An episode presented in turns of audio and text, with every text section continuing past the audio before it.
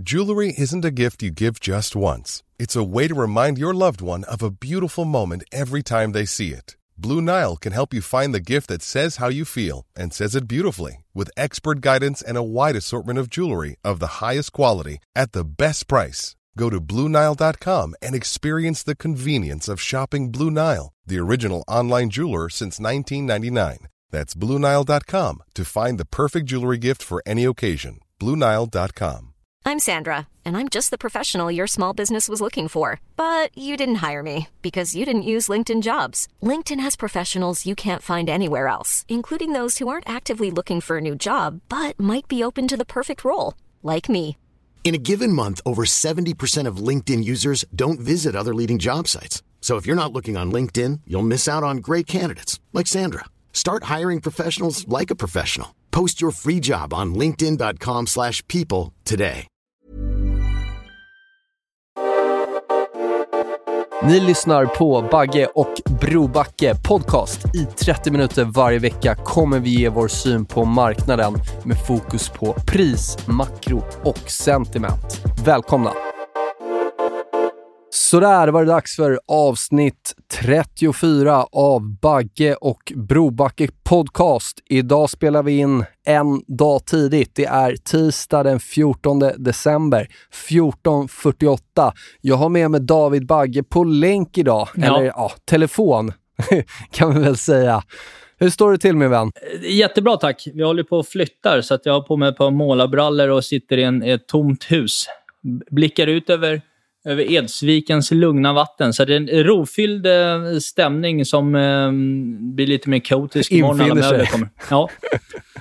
Ja men vad härligt. Hör du, eh, ja men grattis. Eh, Kul att få premiära eh, första inspelningen i, i nya huset. ja, ni får be om ursäkt om det kanske ekar lite.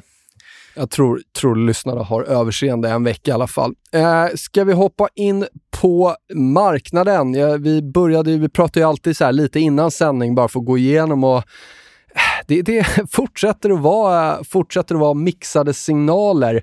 Tar vi från förra veckan så upplever jag i alla fall att Eh, vi har fått sämre dag, eller det är inte så mycket att tolka. Vi har fått, vi, vi handlas lägre än vad vi gjorde förra veckan och, och eh, det fortsätter att komma in, tycker jag, lite skrämmande datapunkter. Eh, kanske inte på extremt kort sikt, men, men, men i alla fall inför, inför liksom kommande trender och kommande år. Eh, relativ styrka i bland annat utilities, consumer staples som är klassiska defensiva sektorer. Eh, vi ser även när vi kollar på relationer eh, där vi jämför consumer staples mot till exempel S&P 500 eller vi kan titta på eh, TLT bonds mot small caps eller vi kan kolla på eh, high yield mot, mot eh, EF bonds så ser vi att eh, det, det, det helt klart eh, har smugits in eh, risk i marknaden. Eh, å andra sidan finns det några risk, eh, riskindikatorer som, som, som har liksom tagit tillbaka mark och det är väl framförallt då om man kollar på breda marknaden, S&P 500 mot TLT-bond som, som, som har lyckats ta tillbaka lite mark. Så att eh, fort, fortsatt, eh, fortsatt väldigt skilt mellan, mellan sektorer, eh, får man väl eh, lugnt sagt säga. Eh, osäkerhet. Uh, är det något, nu har vi kanske inte samma långa genomgång som, som vanligt, men är det nå- något som du tar med dig från, från föregående vecka eller ja, sen sist vi träffades? Jag har inte packat upp kontor och så än, men, men jag har ju hängt med på marknaden ändå. Och eh, det man... Eh, från förra onsdagen, det, börserna toppade ju ungefär när vi spelade in det på förmiddagen förra onsdagen. Eh, kortsiktigt där. Sen dess är väl i alla fall OMX är väl ner ungefär 2 eh, och vi har någon liknande rörelse ja, i de flesta andra index, förutom Asien som fortsätter eh, vara det svaga kortet. Fredagens inflationssiffra kom ju in helt in line på plus 6,8 procent i årstakt. Då. Det är ju den högsta noteringen sedan 1982 han väntar var 6,7 då, så att, men inte, ingen större avvikelse i alla fall. Då. Eh, och eh, nu, nu har vi Fed FOMC nu på onsdag. Eh, och vi fick precis här innan sändning amerikansk eh, PPI-inflation eh, då som kom in på högre än väntat. Så att just nu när vi spelar in ser vi lite mer oro inför Fed. Och att de ska inleda tapering, det är ju helt eh, inprisat i marknaden och eh, Powell var ju ute även för ett par veckor sedan här och, och var lite mer hawkish än väntat som vi pratade om då. Eh, så att frågan är mer exakt hur stor tapering blir, hur snabb processen blir, om den avklaras redan i exempelvis april känns det ganska troligt att man har tejpat färdigt. Och det betyder ju alltså att balansräkningen då efter april inte kommer vara växande längre utan att den planar ut och att man reinvesterar de förfallna obligationerna. Eh, men det intressanta, det mest intressanta kanske med onsdagen, onsdagskvällens möte, det blir ju att se dotplotten, alltså FOMC-kommitténs egna ränteprognoser för kommande år och hur många höjningar så de ser i korten eh, ja, 2022, 2023 och även en bit in i 2024. Eh, för där skiljer sig ju olika marknadsaktörer väldigt mycket i deras syn på, på, på, på hur inflationen kommer att spela ut. Eh, många är inne på redan nu att den liksom eh, kommer pika ganska snart och det kommer den göra också. Liksom year on year-siffror under nästa år kommer ju bli lägre, eh, allt annat lika. Eh, Eh, när vi kommer in efter, efter Q1 åtminstone. Så att piken kommer ju vara någonstans under vintern här. Men sen det intressanta blir att se lite vart den planar ut. Um, jag var på, på lunch med, med Nordea här i fredags exempelvis. Så de är ju inne på, mycket Sarve, där, att det, det är liksom det, den här inflationen som kommer nu lite, jämfört med tidigare. Förut var det ju mer energipriser spikade upp letas in i inflationskorgen. Du hade begagnade bilar och så vidare. Men nu, det du ser nu är det en bredare inflation drivet av exempelvis räntekomponenten eller hyreskomponenten i, i bostadsmarknaden. Så det står ju för 40 procent av den KPI-korg som Fed tittar på. Och även eh, eh begagnade bilar är också fortsatt stigande och så. Så att det, blir en, en, det intressanta blir lite att se vart inflationen sen planar ut, om den liksom droppar ner till 2% eller därunder som en del är inne på i marknaden, eller om den faktiskt kanske planar ut kring liksom 3-4 procent, vilket i så fall är långt över Feds target på 2% också. Så det får se lite vad, vad Powell och så säger mm. om det imorgon. Men det blir det, väl det mest intressanta. Det, det, är väl, det är också så här, det, vi, vi har ju skojat lite om det nu och nu verkar, alltså det, det är liksom, nu, nu är det andra veckan i rad här när det nästan ser ut som att eh, Mr J Powell topptickade hela inflationstraden, eh, i alla fall om vi tittar på räntemarknaden, vad mm. räntemarknaden prisar. Och då har du den här relationen som jag brukar med här, tips mot IEFs eller eh, inflationsskyddade bonds mot eh, 7 och 10-åriga bonds. Den relationen går bara ner och liksom, i princip sen han eh, övergav Transitory. Då. Uh, och, och, det är inte långt kvar till 1,10 nu i den relationen. Och är vi under 1,10 då är vi under hösten 2018s uh, eh, liksom topp och, och, och även, eh, uh, får gå tillbaka till 2014 och då, då, då är det liksom, då, då, ja så att det, det, vi, vi, kan debattera om räntekillarna är de smartaste i rummet eller inte. Eh, men om jag tittar på, på räntemarknaden, då säger den nu att, eh, och, och, i alla fall så här, om vi inte studsar på 1,10, glöm inflation, eh, glöm boomer trade, glöm value. Vi går in i deflationstrade här. Eh, alternativt något riktigt risk-off eh, liksom, scenario. Eh, det, det, det, är inte långt kvar nu tills, tills vi kan eh, stryka hela den här eh, eh, liksom supercykeln med, med, med råvaruinflation och så vidare och så vidare. Sen kan det vända väldigt snabbt. Ja, det kan det, för det gjorde det ju här om vi tittar på liksom, amerikanska 10-åringen och, och 30-åringen och sådär. Eh, det, det, var ju, var ju riktigt på väg att stöka till riktigt mycket, mm. eh, inte i fredags utan fredagen innan. Så det, det, kan ju bli en sån här, liksom, en vändning precis på linjen. Men det är i alla fall att ha fakta på att sen han sa sådär att transitory ska bort så är räntemarknaden eh, säger inte inflation. Oljan säger inte inflation. Banker säljer av. Alltså det, det, det rada upp allting som har varit mina största liksom, eh, kassakor och, och det som har funkat så bra när vi har pratat om stigande räntor, inflation och så vidare. Det just nu är ju, är ju på väg, det är inte över, men det är ju, det är ju på väg att, att liksom reversera hela det här eh, breakoutet. Så det, mm. Jag ska flika in det. Det, det är ändå, ja. Jag läste U UBS skickade ut sin outlook för 2022 uh, eh, year ahead. Och uh, de, de, ser, de ser året liksom uppdelat i, i två, två eh, väldigt olika stilar. De ser första halvåret kommer fortfarande vara, vara drivet av högre tillväxt än normalt och högre inflation än normalt. Eh, accelererande i båda de benen Eh, för, för H1 då. Och vilket då skulle tala för cykliska marknader eh, där även då Europa och Sverige ingår. Eh, medan under andra halvåret då så ser de lägre tillväxt och lägre inflation. Då. Vilket skulle då vara mycket mer supportive för defensiva sektorer och exempelvis som ja, hälsovård och, och de andra cykl eller defensiva sektorerna. Då. Och det, jag kan väl tycka att det är lite... Jag tror ju att det fortfarande finns en push uppåt i den här börsen. Nämligen. Vi har pratat om det, att vi skulle ha en, eh, en sättning in i den här veckan. Vi har en stor optionslösa på fredag. Vi har Fed på onsdag kväll. Eh, vi har ett säsongsmönster som brukar vända positivt igen eh, efter fredag. Eh, och, eh, så att jag, jag kan... Jag, jag vet att många börjar positionera sig redan nu, för den defensiva sidan, men jag, jag undrar om det inte är lite...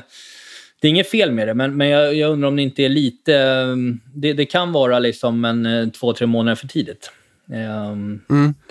Um, men det beror på om man vill ta det säkra för osäkra. För att jag menar, jag tror inte att du kommer liksom torska massa pengar i, i en hälsovård om, e, eller defensiva sektorer om det är så att det är liksom ändå det som väntas liksom komma under H1 så kommer inflödena börja komma redan nu och även liksom, ja, i Q1. Då. Men du kanske, har, du kanske missar lite outperformance då för en del cykler. Men jag håller med om att bankerna tycker jag, liksom, bankerna tycker jag börjar se riktigt trött ut. I alla fall om man jämför med vad vi har sett tidigare under hösten.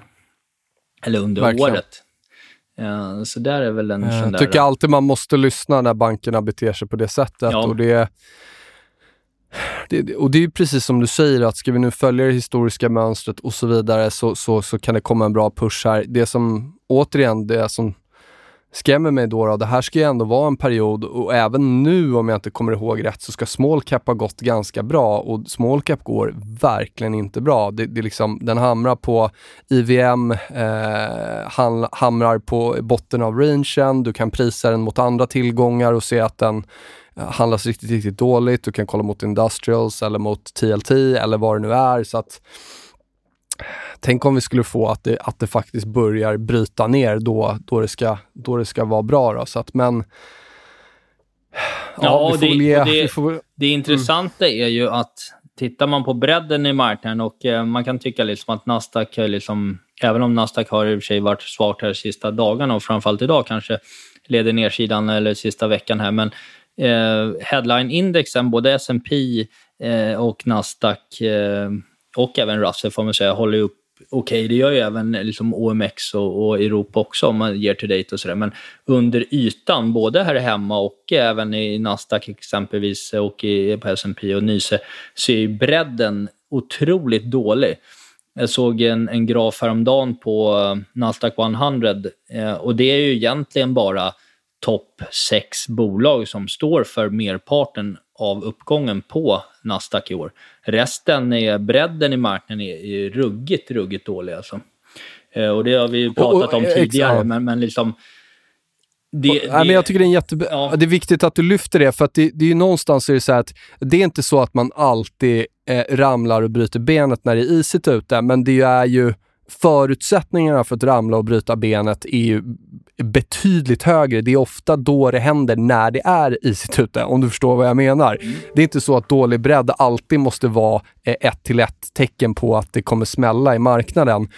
Men det är när det är dålig bredd som det ofta smäller i marknaden. Så, så vi har ju de förutsättningarna nu. Vi har dålig bredd, vi har ett säsongsmönster som inte bekräftas, vi har ett Eh, vi, vi, har ett, liksom ett rekordinflöden eh, i marknaden ändå, eh, får man säga om man tittar på helåret. Ja, oh ja. så att in, inte en garanti för att det ska smälla, men äh, många pusselbitar är där för att det ska kunna smälla. Nej, men som alltid så blir ju marknaden, alltså, marknaden blir mer eh, sårbar när det är ju färre aktier som är med och drar. För den dagen de inte börjar dra, ja då vill det till att de andra då som är helt skadeskjutna på många håll helt plötsligt ska börja dra väldigt starkt istället. Och det, oftast är det ju inte så att det är oftast inte helt plötsligt svaga aktier det är ganska ofta i alla fall som att de fortsätter vara svaga när du får en, en allmän bäs på headline index. Det är inte jätteofta som de kanske vänder upp och blir jättestarka. Så att, eh... Nej, men det är ju det. Det är exakt det. Eh, och då är det så här, vad gör, Ki vad gör Kina i ett scenario där S&P drar ner 10% eller där S&P börjar bryta 4500? Vad gör de här, eh, vad gör de här totalt utbombande tillväxtbolagen eh, som vi pratade om förra veckan? Vad gör de i en miljö där, där Nasdaq bryter ner under sin eh, septembertopp, eh, lite drygt 15 600. Mm. Hur, hur, ser det ut i de aktierna då? Eh, men Samtidigt, ja, ja, får vi, ja. blir det inte en sån avslutning, då är, det ju de, då är ju de grejerna som ska göra en rejäl comeback. För så brukar det ju också se ut här mot slutet av året, att du brukar få den där comeback-traden. Eller om det, jag vet inte om det börjar in i januari eller om det är precis de sista dagarna där, att du får det här. De riktiga dogsen brukar göra comeback liksom. Uh. I'm Sandra, and I'm just the professional your small business was looking for. But you didn't hire me because you didn't use LinkedIn jobs. LinkedIn has professionals you can't find anywhere else, including those who aren't actively looking for a new job but might be open to the perfect role, like me. In a given month, over 70% of LinkedIn users don't visit other leading job sites. So if you're not looking on LinkedIn, you'll miss out on great candidates like Sandra. Start hiring professionals like a professional. Post your free job on linkedin.com/people today. Hey, it's Ryan Reynolds and I'm here with Keith, co-star of my upcoming film If, only in theaters May 17th. Do you want to tell people the big news? All right, I'll do it. Sign up now and you'll get unlimited for $15 a month in six months of Paramount Plus Essential Plan on us. Mintmobile.com slash switch. Upfront payment of $45 equivalent to $15 per month. Unlimited over 40 gigabytes per month. Face lower speeds. Videos at 480p. Active Mint customers by 531.24 get six months of Paramount Plus Essential Plan. Auto renews after six months. Offer ends May 31st, 2024. Separate Paramount Plus registration required. Terms and conditions apply if rated PG. Uh.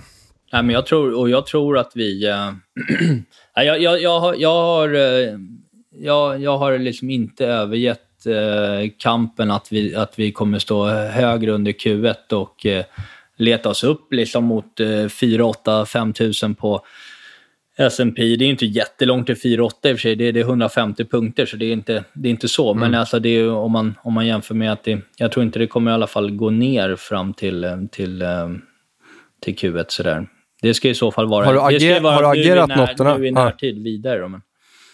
Just det. Har du agerat något nu sen förra veckan? Eh, sen förra veckan eh, lyfte in lite, eh, ökade på hedgarna lite i aktielådan bara. Eh, och det har ju egentligen att göra nu inför, ja dels att jag i och för sig trodde att det skulle bli en dipp Eh, in den här veckan och dels eh, vill jag ändå liksom, ja, man vill inte riska årets performance på samma sätt heller när det är Fed och alltihopa, när det är 9-10 börsar kvar på året. Eh, nej, och sen la vi på en liten hedge faktiskt på S&P eh, i fredags också. Ehm, mm. Eh, bara för att liksom, ja, över Fed här, den är tanken att vi ska släppa. Och jag tror generellt så här, mm. det, det är väldigt det är en väldigt stor optionslösen på fredag. Eh, och det. då är det intressanta där det är att se när folk stänger då säljoptionerna. För när det sker så kommer det få en helt annan dynamik i, i marknaden eh, rent eh, positioneringsmässigt hos dealers. Då. Det är alltså en, en bullish Eh, när massa eh, säljoptioner rullar av böckerna så, så blir det mer en, en bullish drift i marknaden uppåt. Eh, och det får vi se, antingen så sker det det är, många, det är väldigt mycket selektioner som går till lösen på fredag. Så antingen sker det på fredag eller då, ja, i, i början av nästa vecka då, efter optionslösen. Eller att faktiskt eh, Fed tolkas eh, duvaktigt eh, på onsdag kväll här och vi kommer se att puttar börjar stängas redan, redan då. Jag tror att det, den, hela den här veckan kommer bli väldigt eh, volatil, antingen liksom upp, upp eller ner. Då. Jag tror på nedsidan tror jag, jag tror fortfarande inte att vi ska ner under liksom Eh, att vi ska, jag tror vi ska göra en högre högsta än vad vi gjorde eh, liksom i, i oktober här. Det ska man dock komma ihåg att det är ju en bit ner till kanske inte så jättelångt ner vad gäller liksom Europa och sådär, men, eh, men det är ett par, vad kan det vara, 4-5 procent ner. Eh, men i USA är det en bra bit, för USA satte ett nytt all time high i fredags. Mm. Men där, samtidigt, ja. nu är ju terminen ner, alltså Nasdaq är ner 1,1 här på terminen och S&P 07 så att det är ju inte så här, det behöver inte hända jättemycket till mer för att vi ska vara nere vid den där. Jag tror, jag tror fyra, alltså jag tror de där hösttopparna, de, de behöver hålla. Vi, vi vill inte se att vi, vi drar rakt igenom där. Nej, det är 4550 eh, på S&P va? Ungefär. Ja, ish. Ja. 4500 bred pensel ja. och sen 15 600 ish på Nasdaq. Och det jag vill lyfta där är väl också så att man sitter stöd och motstånd, men av någon anledning så är det ju så att eh, motstånd brukar ju hålla emot lite mer i en upptrend än när, om det brakar på riktigt på nedsidan så, så ibland så finns det inget stöd där det ska vara ett stöd. Mm. Och det i sig är ju en, en ganska bra tell. Mm. Det var ju en väldigt bra tell att köpare kom in så starkt vid, vid 4500 här på S&P mm. eh, förra, för, inte nu i fredags, men förra fredagen. Men mm. det skulle vara samma, det skulle ge oss samma signalvärde om vi skär igenom de nivåerna utan problem. Mm. Mm. Skulle jag säga, faktiskt, tycker jag. Eh. Lite andra grejer då. Det är ju, guld borde ju, eh, liksom, dels brukar du, du har ju pratat om Lucia, ja, Lucia eh, traden där. Exakt. Och, och sen har du ju även, jag sitter nu och kollar på GDX mot SPY, alltså Gold Miners mot eh, S&P 500, SPY den. Och den testar du en nivå som agerade, eh, det är ett all time low i den relationen för det första kan man säga. Eh, och det är, den, den, den är på nu eh, botten från 2018 eh, och från 2015. Och vid de tillfällena så vände, vände ju den här relationen upp kraftigt. Eh, dubblerades eh, faktiskt eh, från de här nivåerna. Så jag säger inte att guld har bottnat eller liksom att det är här de flödena vänder. Eh, men om det ska vända så vore det här en extremt trolig punkt att vända på. Om vi säger så då. Mm. Så det kan man ju ha med sig också att eh, Kolla på liksom guld mot koppar-relationen också. Det är den där 400-nivån som blir viktig och vi, även om det går långsamt, så gör vi faktiskt högre, eh, högre bottnar i, i den. Eh, lågbeta, eller högbeta mot lågbeta kanske vi nämnde, men ja, så att eh, det är synd att man aldrig kan få allting, eh, liksom, kan inte allt visa samma sak, men eh, det är ju, alltså det är rätt roligt för att vi kan kolla på rätt många grafer nu och se samma typ av mönster, även fast vi är i vitt skilda tillgångsklasser och vitt skilda tidshorisonter. Ja, som bitcoin pratade vi om innan sändning här, den dubbeltoppen ser ut ungefär som koppar gör mellan 2011 och 2021. Fast i, i bitcoin så är det ju betydligt kortare mellan de topparna. Du, du hittar liksom och, och, och, jag tror att det, det är att investerare världen över är osäkra. Precis som att du och jag är osäkra, precis som att vi ser mixade signaler nu, så är det otroligt mycket osäkerhet. Uh, och, och, och liksom papper ja, byter händer vid de här nivåerna och, och det, är, det är ingen som är riktigt villig att, att, att att ta eh, alltså, hårt directional bet för att vi får inte signalerna. Nej, och med all eh, rätt för att du har, du har en infla ja, inflationstakt som inte varit så här hög sedan 80-talet och Fed då som pumpade in eh, liksom, eh, stimulanser en masse gånger som liksom aldrig har skådat förr för att, för att eh, eh försvara en eller motverka en, en, en hälsokris, vilket ändå man får säga att att eh, covid var även från början. Det var ingen bankkris direkt så. Eh, så, så är ju liksom, det är klart när du har så mycket gratispengar i systemet och du ska börja dra tillbaka dem samtidigt som inflationen drar iväg och vi har räntehöjningar på horisonten så det, det, kommer inte vara de, de, de gladaste... Alltså 2022 kommer inte, troligtvis inte vara det gladaste börsåret vi har sett på väldigt länge om jag säger så. Det kommer vara, jag tror fortfarande det kommer bli ett väldigt volatilt år. Liksom. Förhoppningsvis med en bra start då, men, men att man sen mm. kan gå lite mer defense på det hela. Och, jag, och, jag, och, liksom, och sen kommer... Ja. Kör. Jag tror, man kommer, jag tror att om det nu blir så att Fed kanske liksom, ja, blir lite rädda och höjer i en snabbare takt än än vad marknaden diskonterar nu, så, eh, så, så kommer ju många måla upp det som ett liksom, policymisstag. Att liksom, ja, nu, nu sänkte de börsen med 25 procent och sådär. Eh, på två år, tre år, kanske två år säger vi. Eh, men, men, men, eh, men egentligen, egentligen kan man ju diskutera om inte policymisstaget från Fed och resten av centralbankerna världen över, det är ju egentligen inte kanske att man stramar åt, utan policymisstag kanske var att man eldade på så pass som man faktiskt gjorde under coviden. Visst. Liksom. Eh, Visst. Så att, eh, nej, det, det, det, får och, vi se. Och, det, och återigen då, då liksom att vi ser de här sektorflödena in mot defensiva sektorer. Eh, det behöver ju inte betyda att vi inte ska få ett, en, en bra avslutning på året, bra start på året, utan snarare att man redan nu som stor förvaltare börjar vikta in i det som man tror kommer bli eh, liksom rella eller absoluta vinnare nästa år. Då. Ja, du vill kunna sova liksom godare generellt kanske. Liksom. Att liksom, det, är inte, det är inte jättetroligt kanske i alla fall att de defensiva sektorerna kommer dundra ner 30 procent även, om, även om börsen liksom går upp 10 Eh, Vet, Nasdaq, jag sitter och kollar på terminen här nu. Nu har vi ju raderat ut all uppgång sedan förra tisdagen. Ja, det, det går, ju rätt, det, det, går ju rätt fort. Eh, det går rätt fort.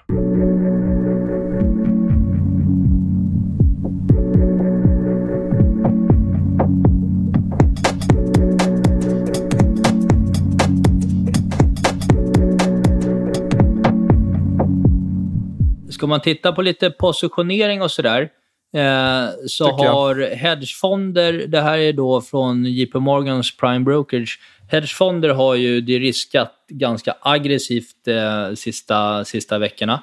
Eh, speciellt om man ser till hur de har handlat de sista 12 månaderna.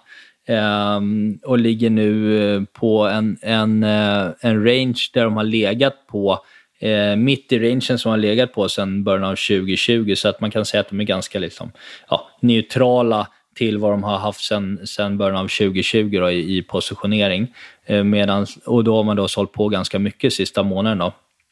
Eh, tittar man på CTAs, alltså eh, Commodity Trading Advisors med datastyrda modeller helt och hållet, eh, så har de varit köpare sista veckan, 25 miljarder dollar. Eh, men sista månaden så har de sålt då för 93 miljarder dollar. Eh, data från eh, Goldman Sachs. Eh, så att där har vi också haft en väldigt de-risking generellt sett sista månaden. Eh, som du säger, tittar man på sektorer, det som har köpts mest om man tittar på eh, den, den här vanliga eh, Bank of America Fund Manager Survey så är det hälsovård som har ökat, det är egentligen den största, healthcare det är den största sektorn man har köpt. Man har ökat upp cash, man har köpt bonds, man har köpt utilities, eh, man har köpt UK och eh, lite faktiskt även emerging markets. Och det man har sålt mest och som vi också då ser i kurserna, det är ju banker, eh, equities generellt till fördel för cash. Eh, man har sålt ner i USA och man har sålt eh, tech.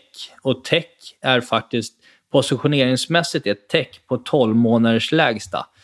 Och det ser vi ju liksom, det ser vi liksom inte bara på sina håll i, i USA, utan det ser man ju även här hemma. Det är ju inte så att det är my, mycket tillväxt som har gått svagt. Men vilka, vilken tech är det? För att det, det är lite där, jag, jag, jag, ser lite olika, jag läser lite att så här tech, techdöden och sånt, men kollar jag på XLK, Technology ETFen, mm. då handlas ju den väldigt starkt och relativt mot Nasdaq så bryter den ju upp över liksom, eh, viktiga motstånd. Mm. Men mm. däremot, typ i internetbolagen, se, alltså du förstår vad jag menar. Det, det är väldiga diskrepanser inom om man säger brett Nasdaq eller Ja, ja, eller, ja, ja. det var det vi sa, men bredden är ju katastrofal så att säga. Ja, Yeah. Så att så här, om jag prisar, om jag prisar XLK då, då om vi, vi är liksom lite tydliga med vilka kontrakt vi pratar om. XLK mot Nasdaq, då ser den ut att ha eh, väldigt mycket uppsida eh, kvar till, liksom, om man säger då, gamla 2000-relationerna. Mm.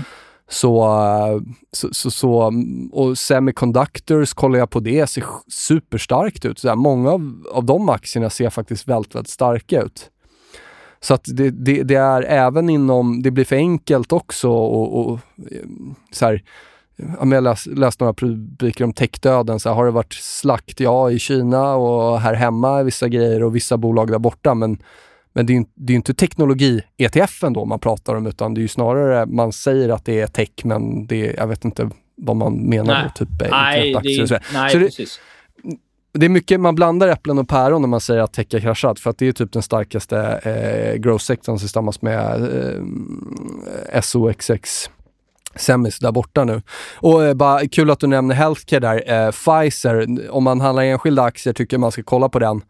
Bryter upp mot eh, all time high när vi var här sist, år Mm. 2000. Mm. 20 år behövdes det för att komma tillbaka till ett nytt högsta. Eh, så det behövdes 20 år och en global pandemi. Japp. Eh, så att det, det är ju inte så här att det, det är liksom allt ser katastrof ut heller, utan det är ju vissa grejer som bryter ut mot nya eh, högsta nivåer någonsin. Liksom. Absolut. Ehm, och tittar vi sentimentsmässigt, visst lite förbättrat sentiment generellt än, än när vi satt förra veckan, men det är fortfarande lite, de här lite mer långtgående eh, sentimentindikatorerna är ju fortfarande typ Investor Intelligence, Bullish, bullish Consensus är ju fortfarande väldigt lågt. Eh, vi har flera indikationer på, menar, bearish consensus är relativt högt. Och det brukar inte Ja, riktigt... de är nästan lika negativa nu va, som de var vid, liksom, när det var riktigt stökigt under 2020. Ja, alltså, ja, rådgivare mer, och sånt mer, borta. Ja, exakt. Mer eller mindre. Och eh, det, det, är liksom, det brukar inte... Alltså, vi, vi brukar inte ha en, en, en, en stor topp i, i, samtidigt som alla har blivit försiktiga, dragit ner exponering och blivit bearish. Utan det, är det. det är det jag är det. tycker är liksom också väger in i, i teorin om att vi faktiskt har, eh, har en resa kvar på börsen att göra upp i Q1. Eh, och jag, jag skulle tro, för att vara lite outrageous, tror jag så här, innan nästa onsdag så tror jag att vi kommer ha haft en botten eh, på börserna och påbörjat liksom sista, eh, liksom ett mer avslutande liksom rally in i, in i, eh, in i Q1. Sen får vi se, det, sen kanske det liksom blir en det kanske inte blir en jättesnapback rakt upp. Det kanske blir, Nej. I början kommer det bli det. Det, det är nog ganska troligt. Vi kommer se en så här plus 2-3 procent dag någon gång inom närmsta veckan. Men, när folk stänger puttar och sådär. Men, men annars så tror jag, det kan ju vara att det segar sig upp också. Det kanske håller på till april, folk ska ha utdelningar och så vidare. Så det kan, behöver inte betyda att det ska toppa direkt i februari heller. Men jag tror det kommer bli mer, liksom, mer av ett liksom, vol, volatilare marknad när vi liksom går in i Q1 sen. Du kan mycket väl få rätt, men eh, då behöver, vi behöver se lite, lite studsar i diverse tillgångar här snart för att det ska bli för att det ska spela ut ändå. Eh, Jag satt, det är inte så ofta jag tittar på enskilda amerikanska aktier, för jag handlar egentligen inte enskilda amerikanska aktier. Men däremot av en slump i morse tog jag upp Netflix på grafen.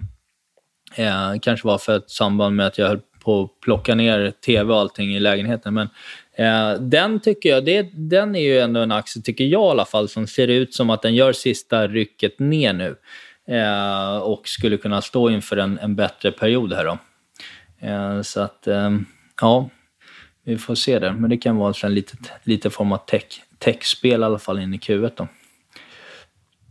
Om man handlar enskilda bolag så. Just det. Eh, Ja, vad säger du? Börjar vi bli nöjda eller? Eh, ja, jag tror det. Vi, det är vår halvtimme som vi aldrig håller, men just i den här veckan eh, håller vi den faktiskt. Ja, Ehm, fantastiskt. Som sagt, Nu, guld- nu blir det så att det här blir... Ja. Nej, kör. Ja, men jag skulle bara säga, guldet är man ju sugen på som Lu- Lucia-trade och eh, jag Ja. brukar ju alltid köpa guld här. Det som jag tycker dock är med guldet, om man bara tittar på rena guldpriset här, så det är inget, det är inget alls momentum i det. Vi har liksom stått och shoppat kring de här eh, 1760, 1780 i eh, en och en halv veckas tid. Innan dess var vi uppe på 1870 och kommit ner hit igen. Så det känns inte som att det är något där riktigt smashläge. Vi börjar bli översålda i veckoperspektiv dock. Ja, det brukar ju vara en sån där. Men, men eh, det finns ingenting som säger, tycker jag i alla fall, så att vi får en vändning här just här och nu. Och, och det är det som är så intressant att du ser samma grej i koppan och någonstans så Mm. kanske de ska vara motsatta. Men, och det är det jag tycker är så intressant, att det, det är verkligen den här osäkerheten Eh, den här, den här liksom eh, byta händer i rangen, den, den fortsätter i så många tillgångar i så många olika tidshorisonter. Eh, eh, det, det, det är ingen conviction där ute överhuvudtaget. Nej, det är verkligen inte. Och jag menar, du ser här eh, eh hur vi har handlat de sista två dagarna. Du hade i måndags en stark öppning, alltså igår då, en stark öppning. Det stängde liksom mer eller mindre day low. I morse var börsen också upp 0,6-0,7 eh, för att nu vika ner på minus 0,6. Så att styrkan säljs på intradag. Och det... det oh ja. Oh ja. Eh, så att, eh, men jag tror, jag tror som sagt att vi kommer ha en högre botten i Europa än vad vi hade i oktober och att vi, vi sen har en, en, en, en bullrun upp här. Men det, Fed får ju mer avgöra lite på väldigt kort sikt här vart den botten eh, träffas. Då. Mm. Men, men eh, jag tror vi är inne i slutfasen på, på den här rekylen som vi borde ha under den här veckan. Ja, Eller kommer vara det under den här. Och, jag, jag, jag fyller på det. Jag tror att vi är inne i slutfasen av den här rangehandeln, för vi behöver bryta ut snart ja. åt en riktning. Ja. Och vi får väl ändå ah, vi får väl ändå ge återigen Bulls benefit of the doubts, för det har liksom, vi fick den där reaktionen i räntorna sist när det höll på att spåra. Vi fick den där reaktionen på breda indexstudsar. Vi, vi försvarar fortfarande i många delar, eh, även om vissa delar ser, ser, dåligt ut, så försvarar fortfarande många utav de tidigare motstånden som nu agerar stöd. Så att, men eh, det är inte mycket som behövs för att det här ska tippa över, om vi säger så. Nej, så är det. Men Nej. Eh, samtidigt eh, ganska försiktig positionering eh, från många taktiska håll där ute och ganska ja. bearish sentiment får man väl säga ändå. Framförallt om du får, en, får, får, får 2-3% till ner nu här på S&P ganska snabbt ja. in på din, eller in på optionslösen Ja, här. det kan ju hända. Det är absolut. Då, då, då, då, då kommer ju folk vara rädda. Ja. Eh, så är det. Och, och får vi återigen eh, att folk springer mot VIX, springer mot korta positioner, springer för, för att hedga sig när, när rörelsen lite kommit, ja men då, det köper jag gärna in, in i den eh, fearen, absolut. Jag har inte gjort något sedan förra veckan. Jag sålde av mycket av mina banker och aktieexponeringar. Jag tog in lite VIX, så jag är väl inte helt nettad, men, men det, det händer inte mycket i navet just nu. Så eh, Nej, man får förhoppningsvis lite... då, kö, kö, ja, det är köpa lite dagar risk. i närtid här så ja, jag bryr mig inte så mycket om att det är snart i årsskifte, men däremot så i den här osä osäkerheten så eh, det, det, det, är så lätt att bli eh, liksom eh, uppchoppad i de här rangerna och, och gå på någonting och så laddar man på och så känns det, måste man sälja av för man tror att det ska bryta ner och så vänder det upp. Så att eh, hellre vänta ut så vi får en lite tydligare riktning. Det kan komma om någon dag, det kan ta ett par dagar, men eh, jag tror att det kommer väldigt, väldigt snabbt. Eller väldigt snart ska jag säga. Ja, samma här. Ja. Bra! Du, nu ska jag snart gå till frisören här ser jag, så nu, nu, måste vi, nu måste vi lägga på. Men du, eh, kul att få prata med dig igen. Ja, det här blir ju sista, sista avsnittet för året. För, ja. för året. Ja. ja. Och vi kanske gör något spontant på Twitter eller någonting, någon liten live-grej. Jag vet inte om det, är något, om det är väldigt mycket som händer under juldagarna. Vi får kolla lite, men det, annars så... Ja, det, det, får vi se. Du, annars finns vi ju, äh, finns vi ju som vanligt på, på vår mail eller på Twitter och sådär. Ja. Och tack för den här hösten får vi väl säga. Ja, och för äh, året. För året. Ja. Fantastiskt. Otroligt. Första året. Ja, riktigt kul. Ja, skitkul. Bra. Ta hand om dig Bagge, vi hörs. Vi hörs du. Ha det bra. Hej då. Tja. Hej Wherever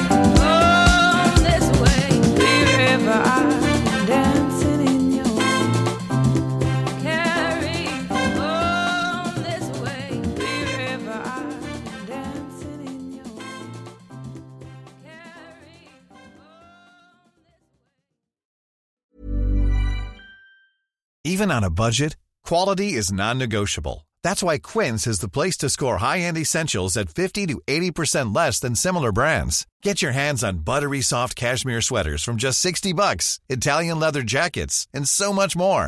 And the best part about Quince, they exclusively partner with factories committed to safe, ethical, and responsible manufacturing. Elevate your style without the elevated price tag with Quince. Go to quince.com slash upgrade for free shipping and 365-day returns. Hi, I'm Daniel, founder of Pretty Litter. Did you know cats tend to hide symptoms of sickness and pain? I learned this the hard way after losing my cat, Gingy. So I created Pretty Litter, a health monitoring litter that helps detect early signs of illness by changing colors, saving you money and potentially your cat's life. Pretty Litter is veterinarian developed, and it's the easiest way to keep tabs on your fur baby's health right at home. Go to prettylitter.com and use code ACAST for 20% off your first order and a free cat toy. Terms and conditions apply. See site for details.